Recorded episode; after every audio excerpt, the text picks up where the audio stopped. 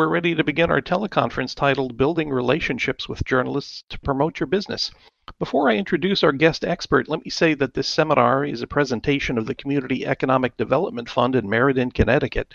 I'm Frederick Welk, a business advisor for CEDF clients. The Community Economic Development Fund is a nonprofit organization which provides enterprises in Connecticut with term loans, lines of credit, and commercial mortgages when they can't get traditional bank financing.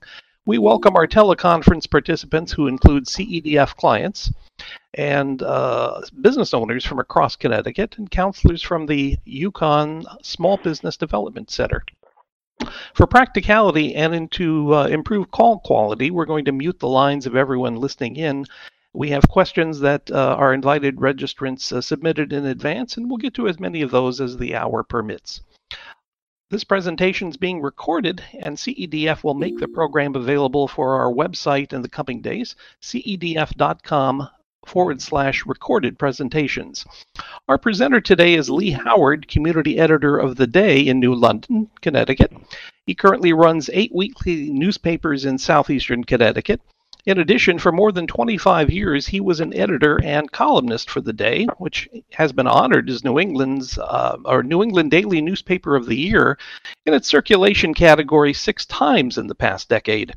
As a business writer in 2009, he earned the most prestigious prize in Connecticut journalism by taking home the Theodore Driscoll Award for Investigative Reporting. He also has earned top prizes in business writing, column writing, breaking news, and page one layout, among others.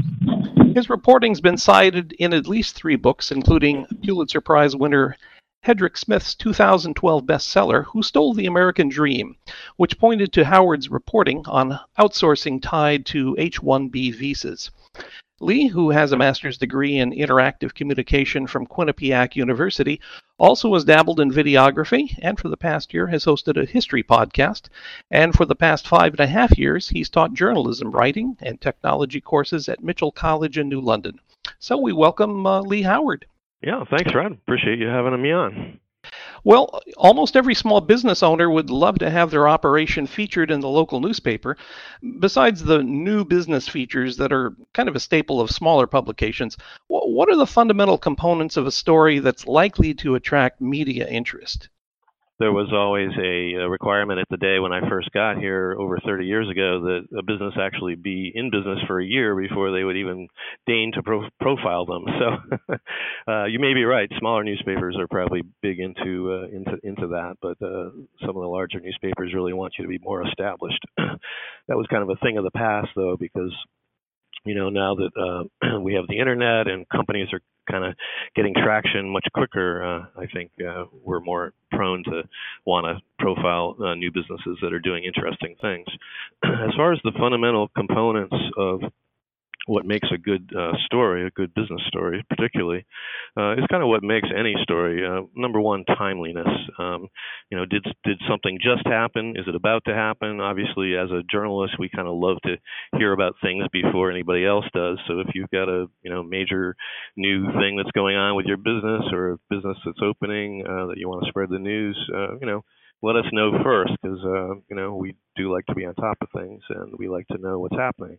Um, also, I think a lot of people don't think of timeliness as also something having to do with longevity. So, if you've uh, been around for 20 years and it's your 20th anniversary and you're about to have some major shindig to honor yourself, um, we'd love to know about that and we'd love to write a little story. Obviously, the longer you've been in business, uh, the more that becomes kind of a, a news thing. You know, if, you, you're celebrating your 50th year in business, well, that, that's pretty unusual. So, um, you know, part of uh, you know uh, writing a story is is finding out what's kind of unusual, new, different. Um, which brings up the second point, uh, relevance. Um, how how does you know how does whatever you're doing with your business relate to something in, that's in the news?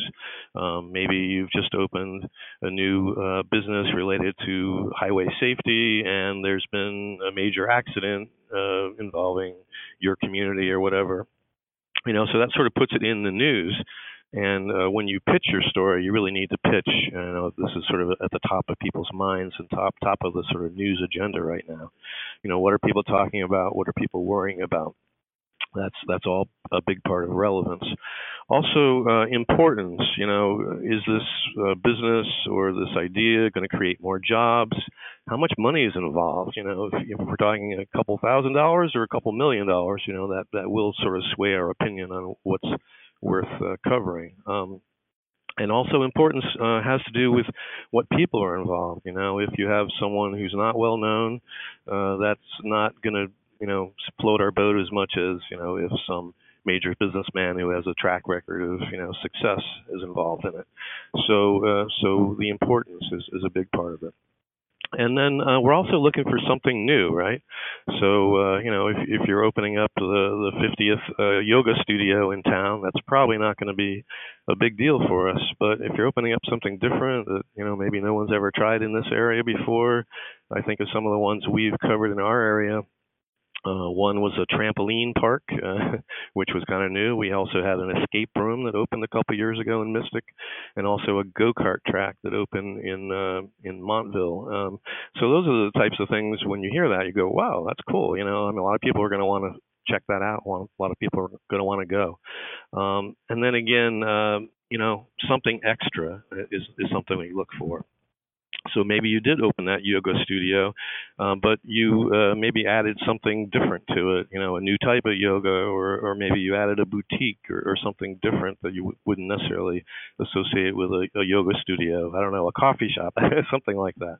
Um, you know, if you're a tattoo parlor, again, there's a million pat- tattoo parlors uh, opening up but maybe your tattoo parlor specializes in superheroes or you know something really kind of cool and interesting. Uh, that will definitely get us uh, very, very interested in what you're looking at.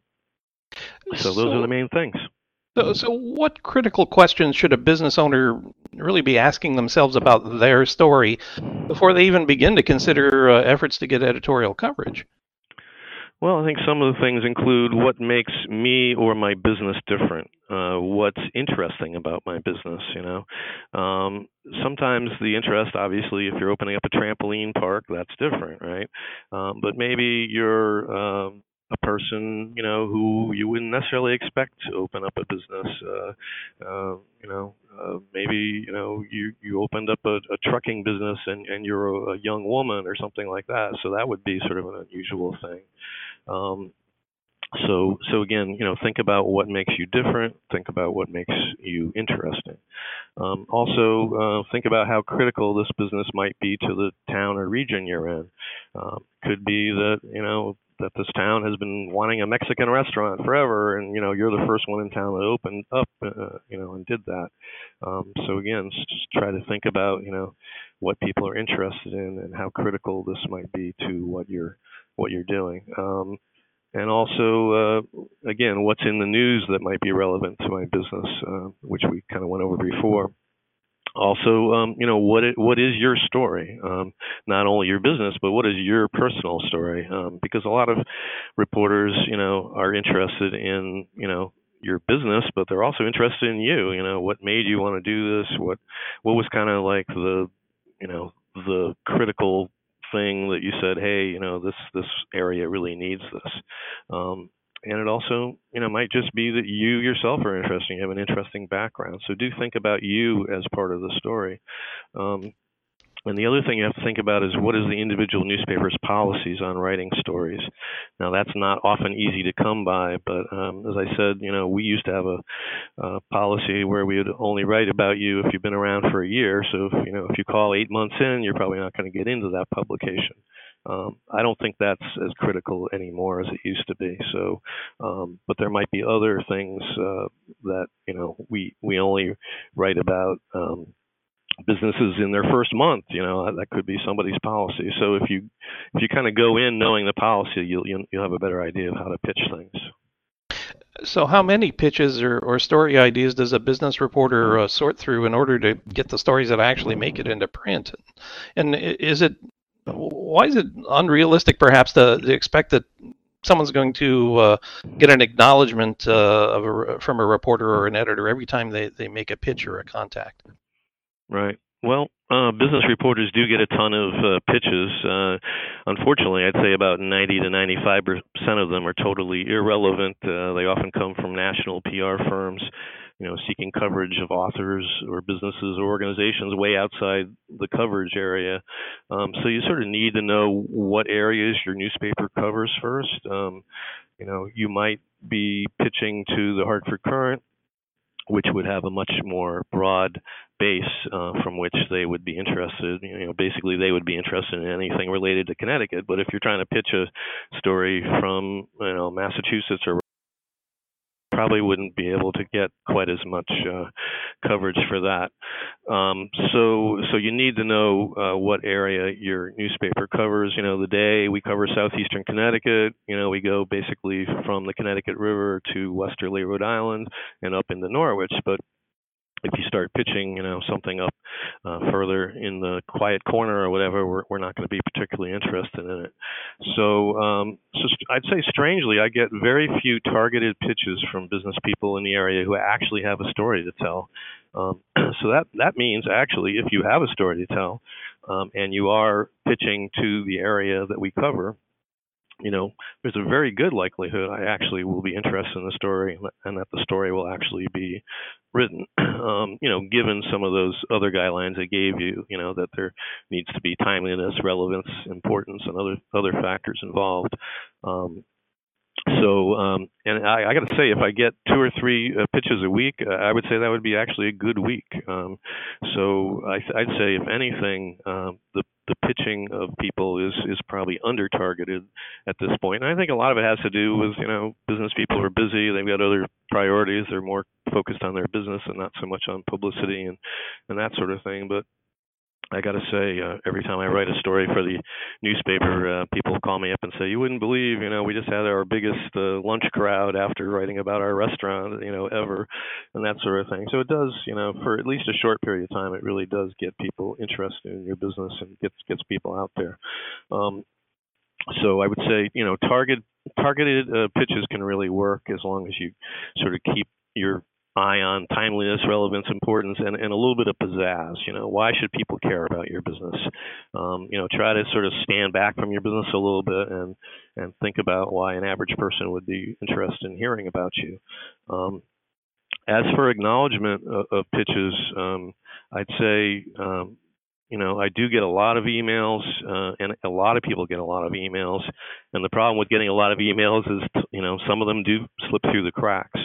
So I would highly recommend that anyone who sends uh, any sort of pitch by email, which is probably a good way to start, follows up with a phone call. Now, you don't follow up with a phone call and start bothering them about you know why didn't you get my you know why didn't you you know respond to my email or whatever? You know it may very well may be that they've got a million things going on you know and they haven't been able to get to it yet. So the best way to approach it is say is say hey i just wanted to make sure i get you know you got my email and then you know launch into a little bit about what it was about.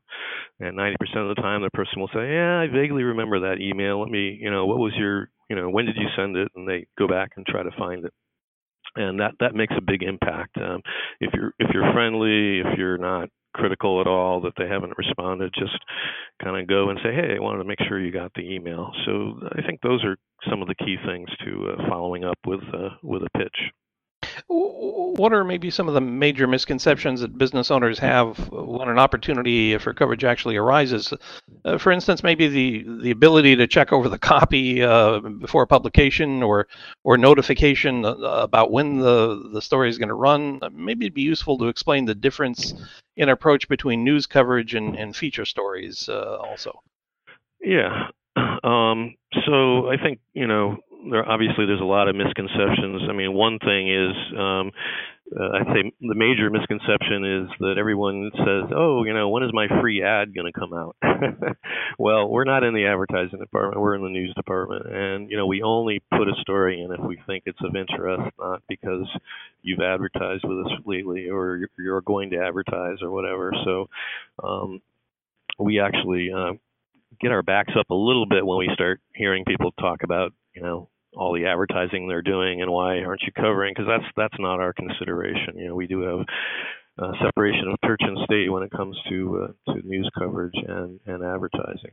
Um, so uh, as far as checking over copy, um, I think that sort of goes into uh, misconception number two, which the misconception number two is that you control the story as a business owner. Nope, you don't. Um, and I think that's a really hard thing for a news for a business owner to to hear. But uh, you know, we're going to write the story that we think is relevant. Uh, we're not making anything up. It's all going to be related to what you tell us, um, but we're going to sort of decide what the most important thing is uh, in your story and sort of focus on that, and obviously get into other other things as well.